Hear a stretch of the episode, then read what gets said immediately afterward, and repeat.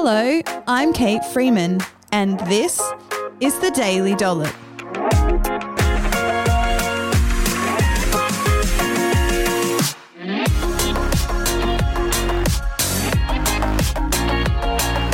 The Daily Dollop podcast is proudly brought to you by The Capital Chemist, Australia's premium community pharmacy where loyalty matters. On this episode of The Daily Dollop, I'm chatting about how to eat well when you're busy. Join me for this four part series of my live presentation on healthy eating for busy people. This is part two.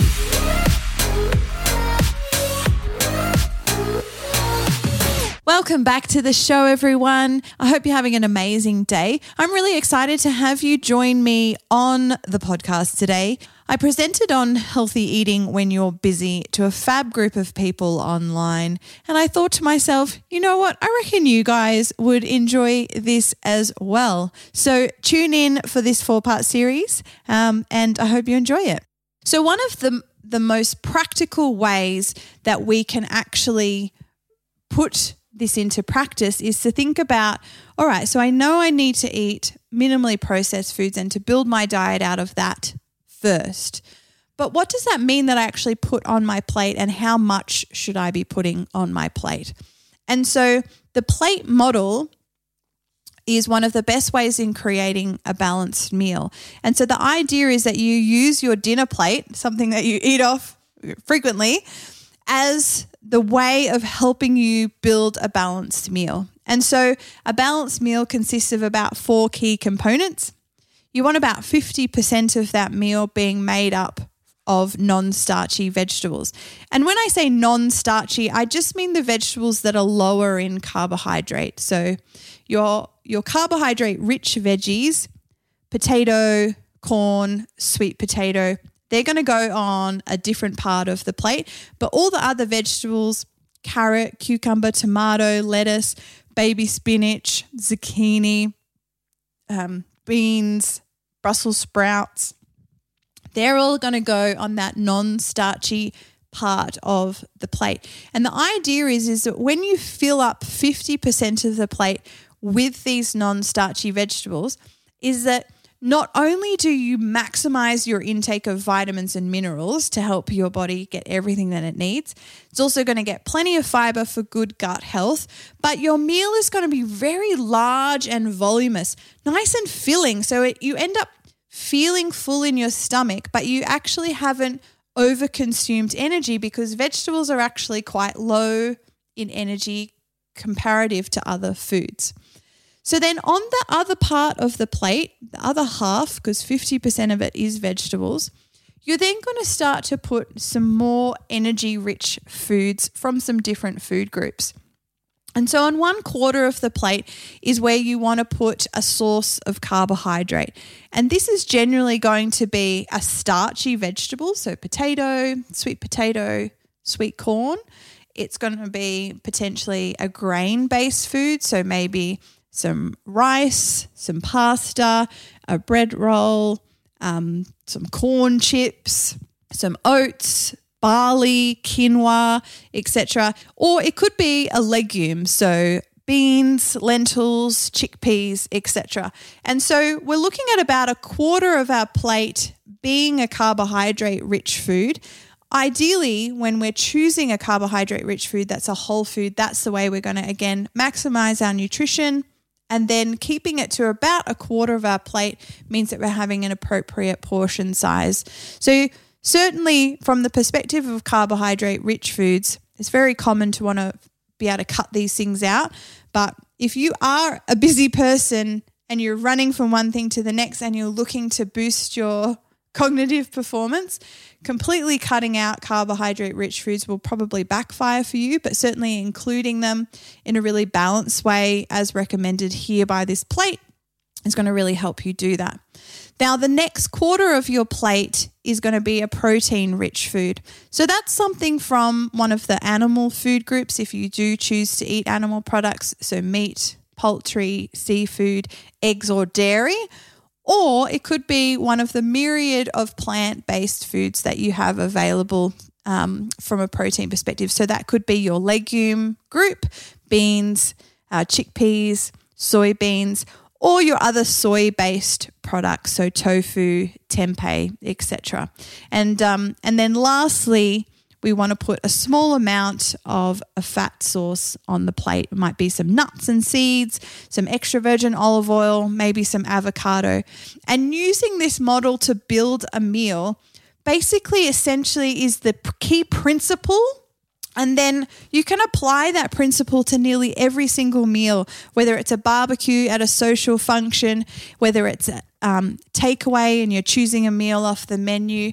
Just have a think about how you can adapt your meal, your takeaway, your restaurant meal, where whatever it is, to be as much high in vegetables as you can, moderated with portion controlled of the other foods on the other side of the plate. Lastly, I just want to take you through our little snack plate model, which is very similar to the plate model, but it's just obviously what you would eat if you were building yourself a healthy snack. And I like to think about snacking as having really two key purposes for us. They want to fill us up and get us through in between meals. And they're often an opportunity to give us just give ourselves a little bit more fuel. So if you're feeling hungry between meals and if your meals are four, five, six hours apart, then then planning to have a snack is a pretty good idea. Sometimes letting yourself go too long in between meals and letting yourself get really hungry can be the catalyst for then making a poorer food choice at your next meal. So planning and, and having snacks available to you, particularly if you are busy, will really, really help you. And so just spending some time at the beginning of the week, it's like spending an investment of time thinking about what your plan, uh, your snacks are, um, and planning them in advance can then pay dividends throughout the week when they're all ready to go and you can just grab and go. But your ideal snack is going to have at least two of the three nutrients that help you feel full. And these nutrients are fiber, fat, and protein. They all have a satiating effect on the stomach, meaning that they help you feel full and satisfied. And so, two out of three, if not all three in one snack, is a really good idea. And so, it could be a combination of protein rich yogurt combined with fiber rich strawberries, topped with fat rich hazelnuts right? And so, what a lovely combination. That's going to be a nice filling snack. And if you have all of that ready to go, it's quite easy. But the thing you're going to discover as I get stuck into the more practical um, aspect of this session in terms of tips for when you are busy, you'll see that a, a lot of the strategies involve forethought. Because really, unless you've got somebody doing all of your food for you, at some point or another, you're going to have to think about what to eat. And if during the course of your week you are really busy and you don't have time to think about what you're going to eat, you need to find another time to think about it. And so that planning in advance and thinking about what you're going to eat ahead of time has to occur at some point, whether it's on the day or on the weekend, etc.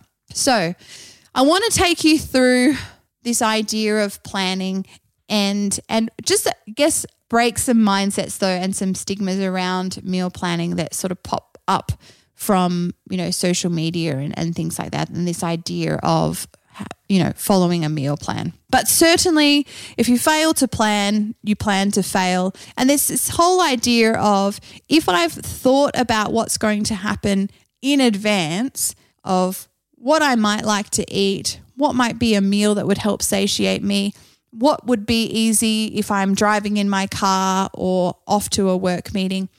Making those decisions and the plan ahead of time can make a huge difference to then when you're actually executing throughout the day and running from meeting to meeting or you know event to event is that you then have everything good to go and you don't have to think about it at the time. So, for most people who are time poor, and very busy, healthy eating for them is a result of organization. And so there's a number of different ways that food organization can look for the individual. And so the key takeaway I want you to remember out of this is to not be a slave to the meal plan. The meal plan is there to serve you, not the other way around. So it's not about, I'm going to set this meal plan that I then have to perfectly stick to.